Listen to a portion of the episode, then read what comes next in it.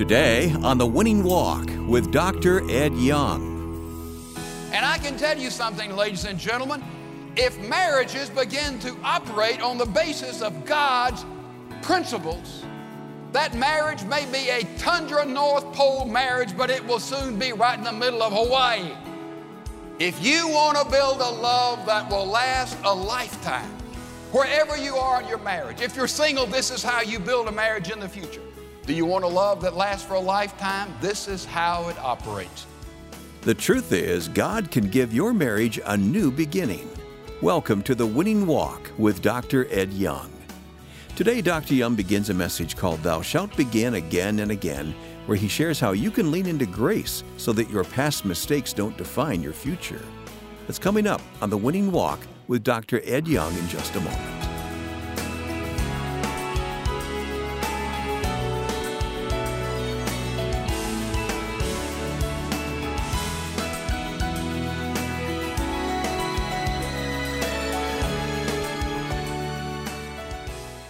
Now, here's Dr. Ed Young with today's message Thou shalt begin again and again.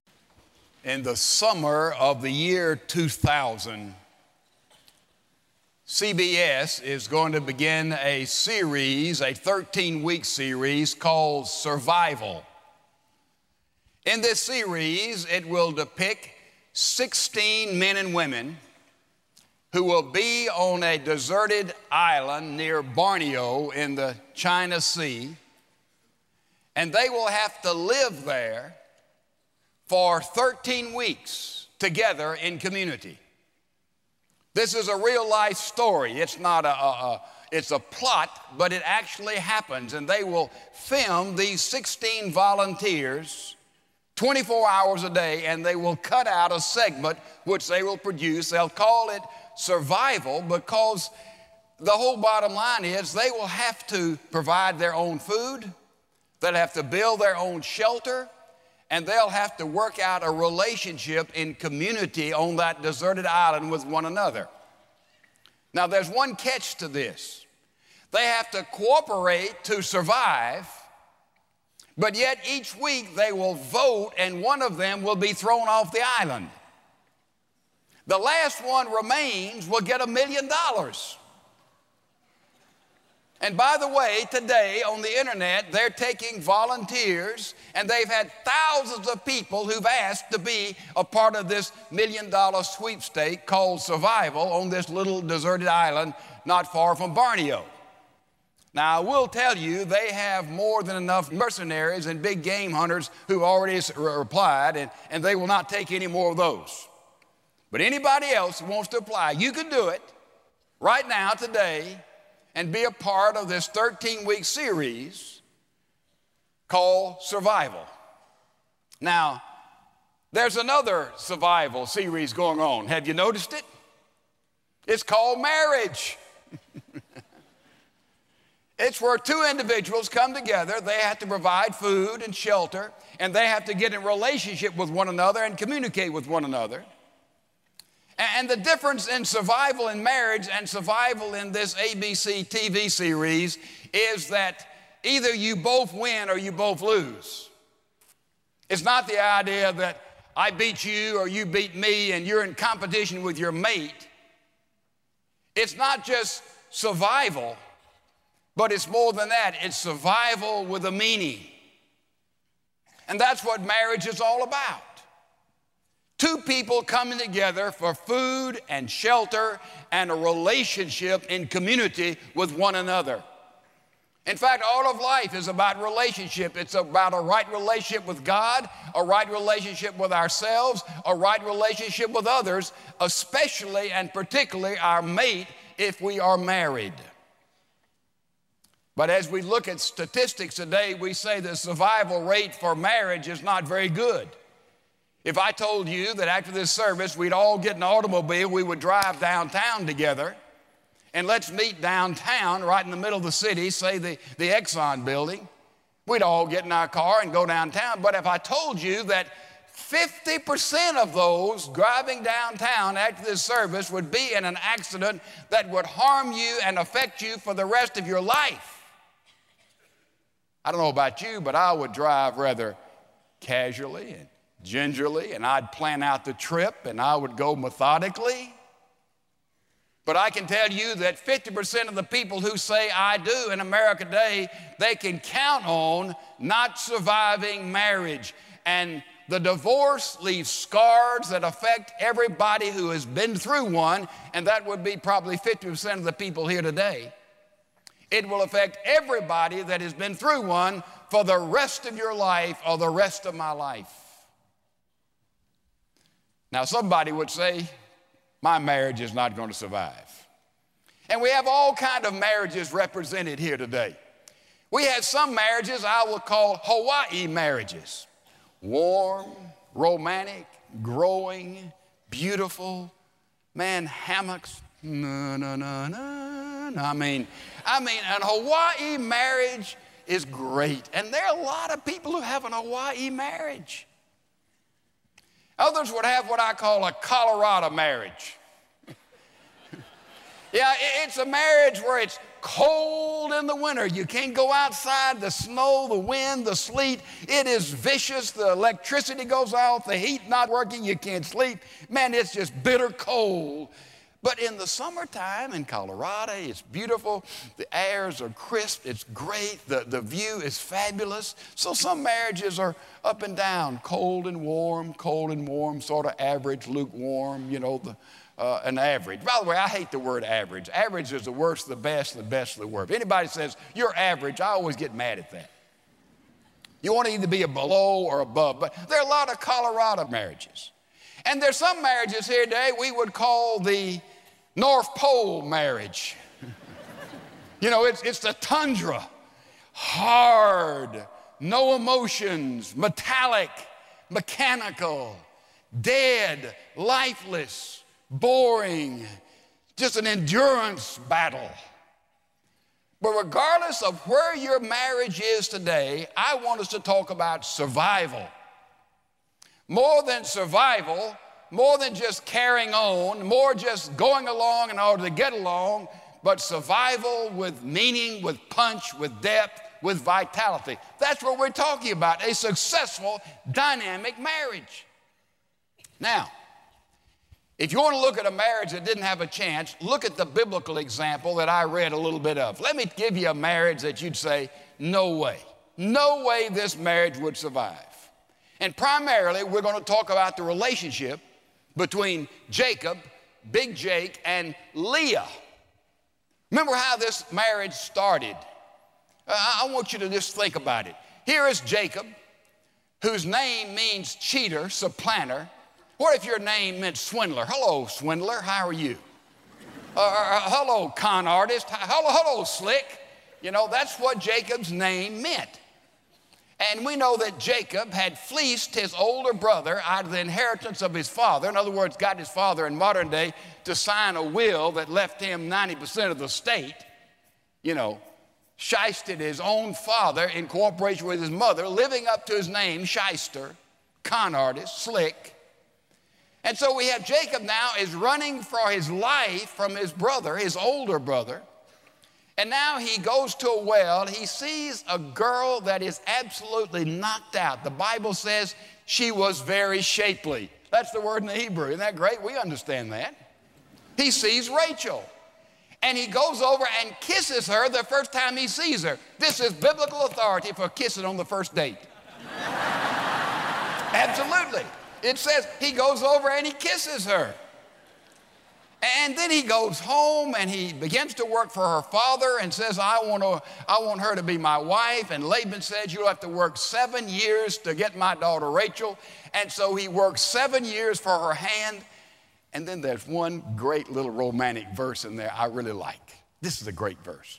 It says, Jacob so loved Rachel that the seven years seemed like a day. Isn't that great? I mean, just, it just went by. He was so in love with Rachel. Isn't that great verse?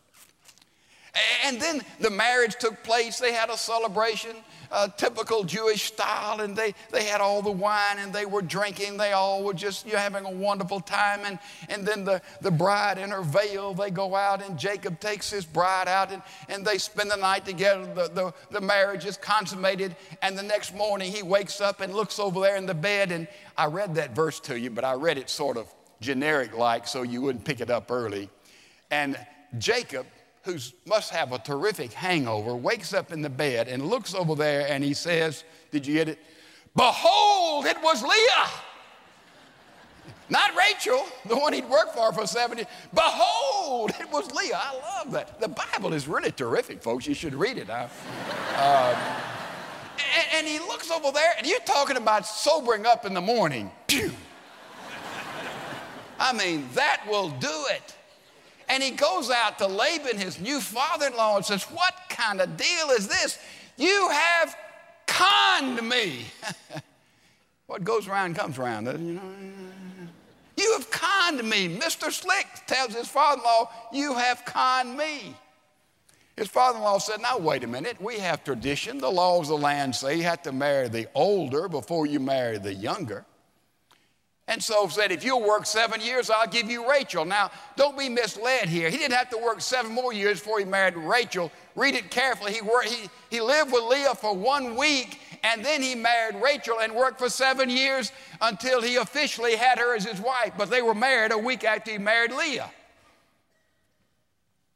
Now, uh, th- this marriage with Leah, could you have a poorer beginning than that? It gets more complex and more complicated. Because you remember that Laban gave Leah a handmaid, and Laban gave Rachel a handmaid. Now you have Bilhah and Zilpah, two maids that are living in communion in family with these two wives of Jacob. And we read in the scripture that Jacob did not love Leah. Didn't you see that verse? Jacob did not love Leah. That's how the marriage began. And we see why he didn't love Leah. The Bible says she was weak eyed. It says Rachel was shapely and Leah was weak eyed. Doesn't mean she didn't see very well. It meant that she didn't have that glow in her lives. You know what I'm talking about? I mean, there was a zip, a, a glow, a, a joy, a, a charisma, a light. She didn't have light in her eyes. That was it. And so the homely older sister married first through duplicity and chicanery. And then here comes magnificent Rachel, the younger sister, who had it all. And they get in relationship together in a family. And guess what happens then? Leah begins to have children. She has a son and another son and another son and another son. And Leah has four boys back to back. Bang, bang, bang, bang. Rachel goes to Jacob and says, Jake, what kind of deal is this? My sister is having all of your children. And Jacob says, Am I God? I mean, I, am not in charge of this thing, I'm doing my part. and finally, Rachel says, I'll tell you what, I must have a child. So she took her handmaid and she took Zilpah, her, her handmaid, and brought the handmaid, and that was the law of the day. And Jacob conceived by her handmaid, and when the baby was born, Rachel would literally take the baby and it would be born on her knees, and it would become, as it were, her own child. And so the handmaid of Rachel had two boys. And now Rachel says to Leah, I'm catching up. I'm having as much prestige with our husband as you are having now. And now Leah gets worried because she hasn't conceived lately. And so Leah says, I'd better bring in my handmaid. And she brings in Bilhah, and Jacob has two sons by Bilhah. Can you think of a poor beginning for a marriage than this? Now Jacob's living with four women, and all of them are very, very unhappy and very, very competitive. And then about this time, Leah conceives again, and she has two sons and a daughter. And then about this time, out of the blue, it says God reflected his love on Rachel, and Rachel has a boy. Remember, that's Joseph. And Rachel has another boy named Benjamin, but Rachel dies at the birth of Benjamin. Now, Do you see what kind of home this is?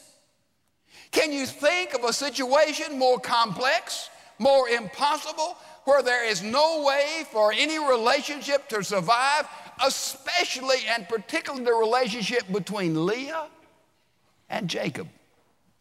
Right? Right? Sure. And so we see a terrible beginning. You can't picture a marriage that has a worse beginning than this marriage. You can't describe it. Even in our modern day, mixed up, confused society, you just can't plan anything with a more terrible beginning than this beginning. What was the problem? It was built on deception. I mean, it was deception from the beginning. Now, there are some people here who say, you know, my marriage was built on deception. There are people here who as we would say it, had to get married. Pregnancy was there at the beginning. There are people here that when you get married and the bride said, Boy, I didn't have the wedding I wanted to have, you know, we didn't start off right. And there are people here who, who his mother or, or her daddy or, or you didn't get along at the beginning. There are people here who would say, I was trapped, I was deceived in the beginning. You know, I didn't know what I was getting. I mean, look, look, what I've ended up with. When we dated, she said she loved stock car racing and country music. and, and now she wants ballet and the symphony. Man, this is not the gal I married. And here's a guy, we were dating, he loved to travel. He talked about going around the world. And now I'm ready to go, and he gets car sick, and we drive around the block. I mean, I didn't get what I bargained for. And in the courtship, we present all of our best. We look our best. We dress our best. We, we think. We, we, we're considerate. We do all those things. We say, Boy, this is who I am. This is what you'll get. I want you to look at this, JoBeth. I mean, you've never seen a better guy than this. But the truth is, there's some deception. There's some people here who say, You know, I was my mate's second choice, or third choice or fourth choice, or, or you, you know, I, I, I, I wasn't the one that I would have married. And you think back after you've been married for a while and you say, you know, I should have waited, or, or I should have moved, or I shouldn't have done this, or I should have done this, or I ought to have done this. Or, you know, we go back and we say, boy, I'm telling you, there was deception involved when I got married. And a lot of people start off like that. There's some deception in all marital relationship, ladies and gentlemen. I don't want to shock you. I don't want to shock you. There was deception. Also, look at this marriage. There was a power struggle. You talk about a power struggle. You put two wives, two concubines in a home together, and they're competing for having children, which was the honored thing in that society. I mean, they're going each other tooth and tongue. Can you imagine all that was going on in that home? What a power struggle. Now, there are some sociologists who are at University of Washington, and they have come up with a thesis that they can predict early in a marriage within by looking at a marriage for three minutes, get this, whether or not that marriage will be successful or not. Can you believe that? That's what they say. And they have reams of studies that they have done, and it has some validity to it. They said, Let me look at a couple and listen to them argue and debate, and we can predict whether or not their marriage is going to make it. You know what they base it on? They say if, first of all, if the husband comes on strong with a problem, and the wife comes back and defends herself and attacks the husband, and then the husband gets belligerent, he said, they say you can book it, that marriage is not going to make it. And they say it is very important as to how you communicate, how you debate, and how you argue and how you fight. That is the best barometer as to whether or not a marriage will be successful or not. For example, if, if the husband comes in late for dinner and the wife says, You're always late for dinner. I can't count on you. You're not reliable. You do this to me all the time. If that is her her response, and that's the way he, she deals with that situation. That's one thing. But if she says, tone of voice, inflection, it really upsets me. I want you to know when you come in late. You see, it's what we say, how we communicate, and when we argue, we deal, we attack not the person, but we attack the problem. See? We don't attack the person, we don't use those terminal words like every time, all the time, always. You know, we don't use those words. We deal with the problem within that environment. And they say you can tell whether a marriage is going to make it or not by listening to couples fight and argue and debate. And their results has been absolutely astounding in predicting what's going to happen to that marriage. But you look at the marriage between Leah and Jacob. It says Jacob didn't love Leah. Leah knew she wasn't loved. It had a terrible beginning. It was built on deception. And more than that, there was a power struggle going on in that relationship between Jake and those four women and all the children that were being born like bang, bang, bang, until 12 were born in the home 12 sons, at least one daughter. And here they were. Now, but this marriage that had a terrible beginning has a terrific ending. This marriage between Leah and Jacob finished strong. You say, well, how in the world do I know that? By studying the story and reading the Bible. Because you see, there's a point there in the 30th chapter of Genesis and in the first verse. It says clearly that Rachel is jealous of Leah. And therefore, evidently, Leah and Jacob begin to get some things together. Jacob is jealous of Leah. And then, more than that, when they decided to pick up all their family and all their flocks and to move back to, to Gideon, to move back home to Jacob's homeland, we see that Big Jake is talking to Leah and Rachel, both his wives, and they both came into conference together as to making that decision. So we see Leah now has some prominence in the eyes of her husband. And more than that, we see that when Rachel died, she is buried near Bethlehem. But when Leah died, she is buried with Jacob in the cave of Machpelah, where Abraham and all the others are buried. Abraham and Isaac are buried. So we see Leah had a favored position with her husband in where she was buried. She alone was buried with him. And more important than that, when you look at the messianic strain where the Son of God, where Jesus came in the world, the messianic strain came not through the sons of Rachel, but through Judah, the son of Leah, in which the Messiah was born. So we see this marriage that started a terrible beginning had a terrific ending. Now, there are some lessons we can learn from this. Very practical lessons from this story that is pre Christian. Do you get that? Pre Christian. You know the phrase progressive revelation? Okay. That's theology behind us. What are some lessons we can learn? Bad beginnings are not decisive in a marriage. Bad beginnings are not decisive in a marriage. Some people go back and say, Boy, we had this bad beginning back there. It's no wonder we're not going to survive. We're not. Oh, no. Bad beginnings are never decisive in anything in anything. And then we have to move and see well, bad beginnings are not decisive. But you don't know about my marriage. Someone here may say, you know, I don't know if I've ever been in love with my mate. Someone else would say, well, if I've been in love, I have fallen out of love with my mate.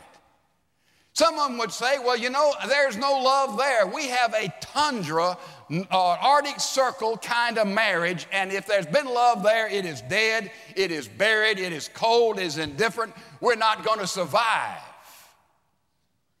We have a North Pole marriage. Let me tell you something, ladies and gentlemen.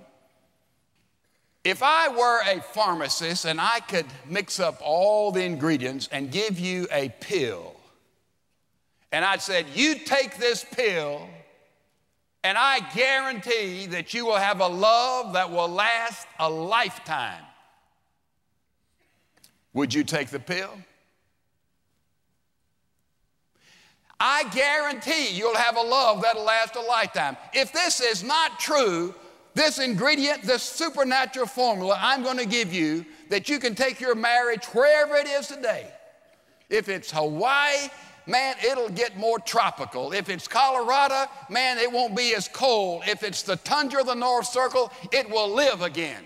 I'll stake everything I have, everything I've ever believed, everything I've ever done on the principles that a marriage can come alive and can be born again and love can be recreated. It can happen to any and everybody here if you'll take this supernatural prescription. You say, well, how can you be so dogmatic? I can be dogmatic because I believe this book and I know this book is always, every syllable of it, true truth. That's why I know this. So if you want a love that will last a lifetime, if you want to move from a tundra kind of marriage to at least a Colorado marriage and all the way to an Hawaii marriage, you just follow this prescription. And on the authority of God Himself, I guarantee that your marriage will live again. Is that being absolute enough? Dogmatic enough? Empirical enough? Is the thesis clear? If you want to build a love that will last a lifetime, wherever you are in your marriage, if you're single, this is how you build a marriage in the future. This is the way you do it. There are six ingredients. First of all, Romans chapter number 15. Romans 15, verse 7. Now, if you do not want to build a love that'll last a lifetime, don't pay any attention to this. Romans 15, verse 7. This is not original with me. Wherefore, accept one another, just as Christ also accepted us to the glory of God. The first word in this formula is the word acceptance. Acceptance. I've been told that 70% of all people who are married married opposites. I would guess that your mate is the very opposite of you. An illustration of this. I would say today, if you're married, that one of you is an early riser and one of you stays up late and likes to sleep late. I just make that as a wild guess. I would say if you're married today that one of you is a big spender and one of you is a Scrooge. I'll just make that as a wild guess. Like I said last week, when, when, the, when the going gets tough, the tough go shopping. And, and, and, I just guess that we marry opposites. That's what happens to us. I would guess that one of you can make a decision like this man, you can make it. The other one can hard, that's a hard time making a decision. You go into a restaurant and the other one say, well, you know, let me see, do you have another menu? I want, no, I don't want this. I, you know. I'd say one of you likes to be on time and you work at getting on time, and the other one says, what is it, Thursday? We'll, we'll be there. I mean, eh, eh, eh, you don't have any sense about being on time. I would say that opposites attract. Now, the interesting thing about all this the thing that attracted you that was different from you. Here is somebody who is so spontaneous that you saw in courtship, and you are so methodical. That spontaneity that attracted you, now I'm telling you, it disturbs you because you like to dot every I and cross every T. So in marriage, those things that attracted us in dating and marriage, when you live with them day after day after day and month after month and year after year, they become points of controversy. See? It's amazing, isn't it?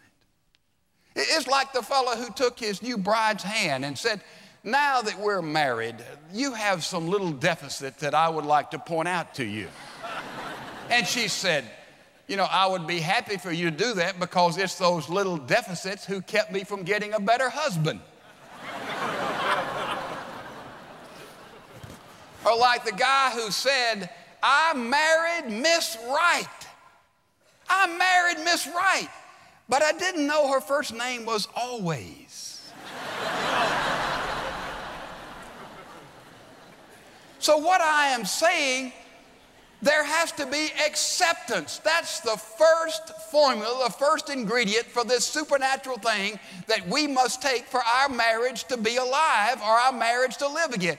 That is acceptance.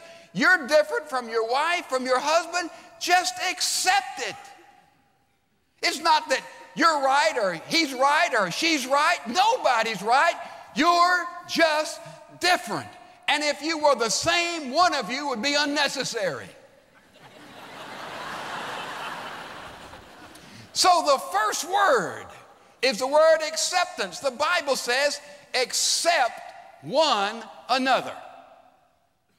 Okay? The next part of the ingredient, I want you to look, if you would, to 1 Peter uh, chapter number 1, verse 22. 1 Peter 1, 22. The first ingredient is what?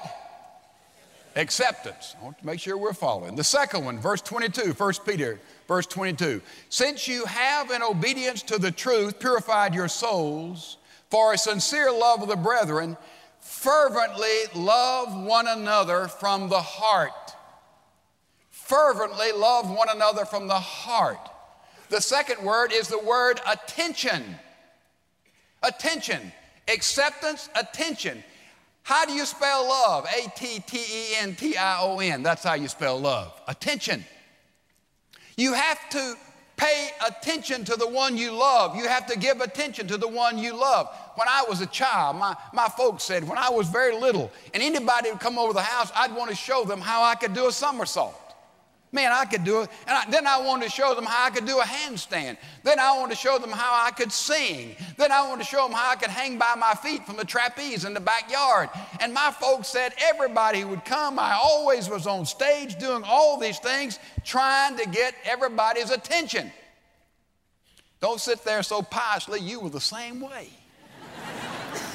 You see, we all have different ways of asking for attention, and to show that you care, to show that you love for someone, you have to give them attention. And I can tell you, ladies and gentlemen, it's the little things that mean a lot. Little things that mean a lot. Attention. My wife is just Phi Beta Kappa in showing attention and letting you know she cares. Remember Smiley? Got to get to the first tape if you forgot Smiley. Uh, th- this morning, you know, I went in and there on the, uh, the lid on the commode was Smiley. I don't know what that meant. See how much I love you. Remember that one? Uh, attention, pay attention. I, had a guy who broke up with a girl in our church and they looked like they were perfectly suited for one another. I said, What happened? He said, I didn't pay attention. I got busy doing this and busy doing that and over here doing that, and involved that. I didn't pay attention. So the next word is we have to love one another, and you spell love attention. So the first word is? The second word is? All right, let's look at another thing in our ingredient. Look at Ephesians 5, verse 21. That chapter ought to be well marked. Ephesians 5, verse 21. It says, and be subject to one another in the fear of Christ. This is a passage that everybody gets upset at back yet, and all, all the feminists say, it says the wives ought to be submissive to the husband. Oh, that's a, that's a terrible thing. Read that passage, ladies and gentlemen. If you can read, it also says the husbands are to be submissive to the wives. Did you know that? The husband is to be submissive and the wife is to be submissive. And that's what it says. We are to submit to one another. We are to be subject to one another. And the operative word here is the word adjustment. We're to adjust to one another. You know, the idea that you're going to change your mate, you're not going to change your mate. You may pressure your mate and coerce your mate and threaten your mate, but you're not going to change your mate. Only God can change somebody.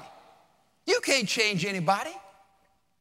You, you, can, you can do everything you want to do. You can present it logically or illogically. You can work from the right brain or the left brain. What we have to do is to adjust to one another.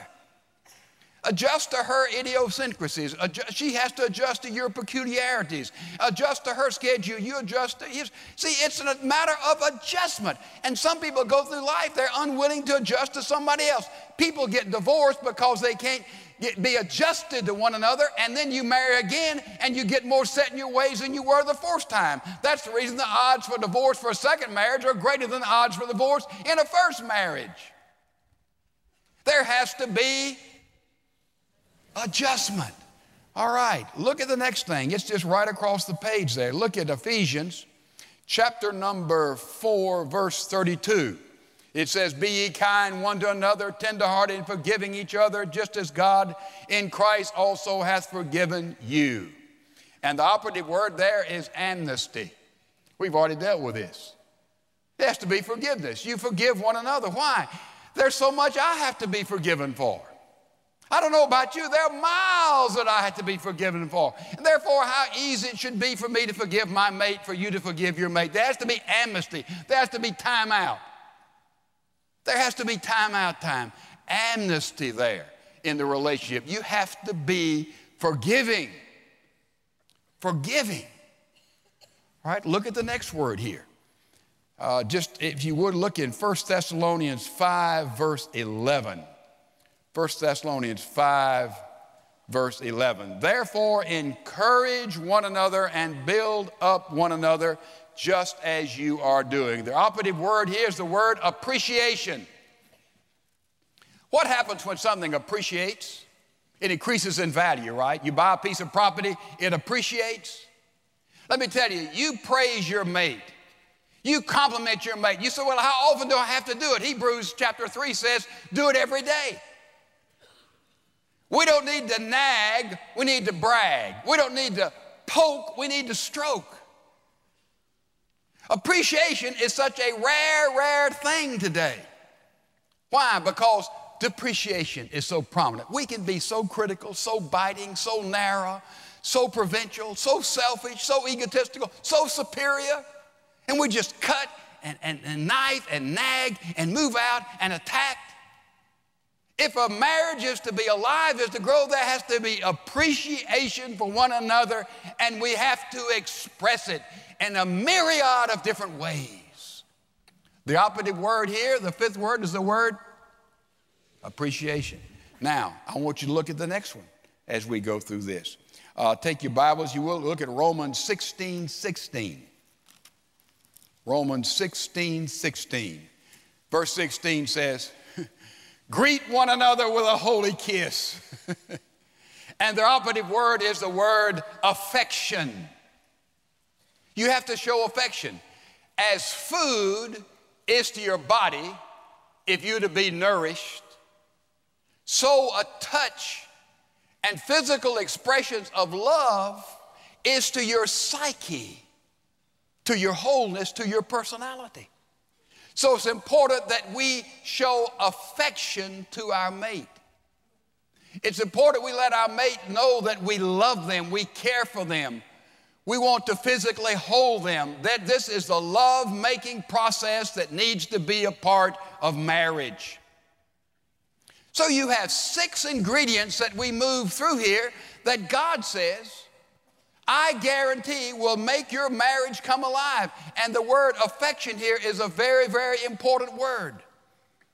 Are you affectionate toward your mate? Now, you think any marriage any relationship with two individuals, they begin to put these words in practice. Let's see if we remember. them. The first word is what's the first thing? What? Acceptance. Accept one another. The second word? Attention. attention. Love one another. You spell love attention. Third word? What? Adjustment. Adjustment. Adjust, submit to one another. Fourth word?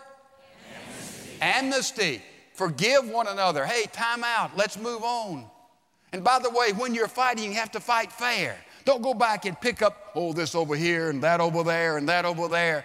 Deal with the issue at hand exclusively. There has to be amnesty. What's the fifth word? Appreciation.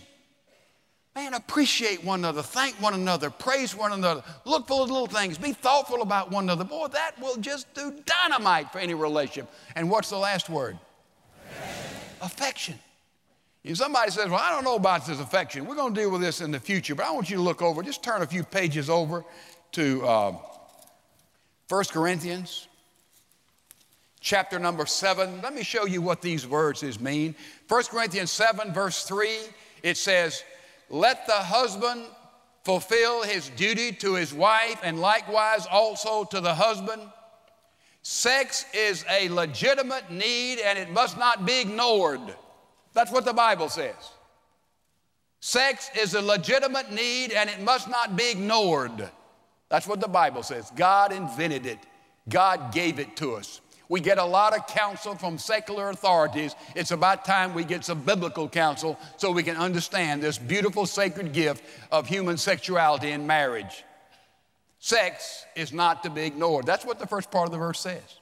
Look at the next part of the verse. It says, The wife does not have authority over her own body but the husband does. And likewise, also, the husband does not have authority over his own body, but the wife does. Sex is for the mutual benefit of the husband and the mutual benefit of the wife. That's what God says. Look at the third thing here. Stop depriving one another except by agreement for a time that you may devote yourselves to prayer and come together again, lest Satan tempt you because of your lack of self control. Sex is a spiritual responsibility. You mean like prayer? Mm-hmm. Bible study? Mm-hmm. Worship? Mm-hmm. Boy, I'd never say. There it is. It is a spiritual responsibility. And I can tell you something, ladies and gentlemen, if marriages begin to operate on the basis of God's principles, that marriage may be a tundra North Pole marriage, but it will soon be right in the middle of Hawaii. God says it. It is an absolute slam dunk, empirical, undebatable guarantee. It's just what kind of marriage do you want? Do you want a love that lasts for a lifetime? This is how it operates. Now, I want to ask everybody, no one to move, to bow your head. We're going to do something a little different today. Anyone who moves, I can hit a running target because I can one sitting still. I want you to bow your head and close your eyes. Everybody, every head bowed, every eye closed. Choir, platform, everybody. Now, if you are seated with your wife or your husband, would you reach over and take his or her hand? If you're seated with your wife or your husband, I'm not seated with my wife, but I'm going to imagine I'm holding Jo Beth's hand up here. And if you're single, you just imagine that you are holding the hand of your wife or husband to be. Okay? Now, in this posture, with every head bowed, every eye closed, I want to remind you of a scripture in James chapter 5, verse 16. It says, Confess your sins one to another. And I want to help you to do that right now. And I want to go through this list in a spirit of prayer. And you pray it silently, and you just say, Lord, forgive me when I've not accepted my bride, my husband as I should. Forgive me when I've not paid attention, I haven't loved as I should. Help me to make those adjustments that I need to make in my marriage. Lord, I want amnesty to come in my marriage, my relationship with this, this guy, this gal. I want to forgive her. I want her to forgive me. And Lord, help me to be appreciative and to express that appreciation day after day after day. And Lord, teach me affection, real affection, real love, real intimacy, because we know that gives nourishment and wholeness and healing to this relationship. And Lord, if that has grown dull or dim or died, may we commit together now to work at it. Affection. You confess your sin to God, and now holding the hand of your mate. And now I want you to pray for one another. You pray for your wife if you're holding her hand, or your husband if you're holding his hand. Or you pray for the wife or the husband that you might have one day and say, Lord, I pray for this person, and I pray that I'll be the kind of mate, the kind of partner, the kind of partner which together we can build a relationship that'll not survive, but a relationship will, that will thrive, a love that will last a lifetime. Well, before we leave you today, Dr. Young is here to answer a couple of questions coming out of the message we've just heard. Well, Dr. Young, you talked today about the importance of communication in marriage. Sometimes it's what we don't say, it's the things we don't talk about. We communicate to our spouse that it's not important enough for me to spend any time talking about that. Right, and, and females, particularly Wayne, like details. My, my, my kids call my wife Detailia because she will tell you more than you want to know, and men tend to be bottom line kind of people. Mm-hmm. And I would say to all the guys listening out there, learn to listen. Listen to your wife. Uh, listen to those details, and also understand she wants some details to you. I'll come in sometimes. She'd say, "How'd things go today?" I said, "Fine." she said, "No, no, t- tell me, you know, what did you do?" Well, you've and already so lived we, it once. You don't want to talk about it again. no, I don't. But I've learned to go into some of those details and to listen to those details because a lot of times we just want to go home and just be quiet and just sit down and and read or, or listen to the news or whatever we do. Uh, that makes us happy. But the bottom line is you have to understand your mate, how that mate is wired, male or female, and get in on their frequency, and this will do a wonderful thing to help in the communication process. Mm, boy, that's a that's a great uh, a great thing for us to think about, and not just think about it, but do something about it in our marriages.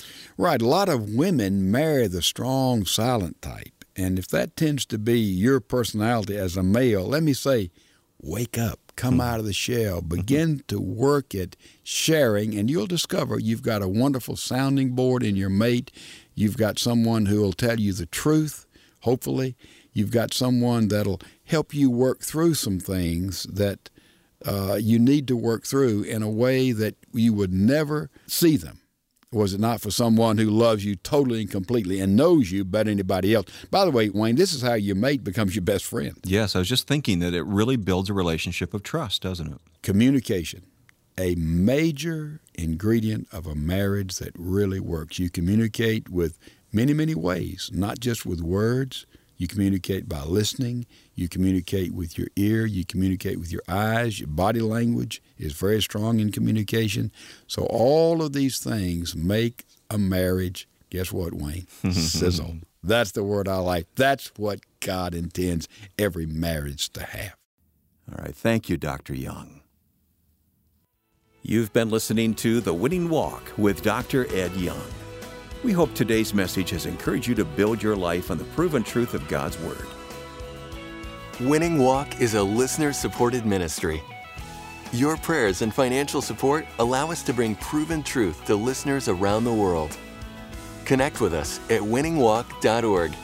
That's winningwalk.org.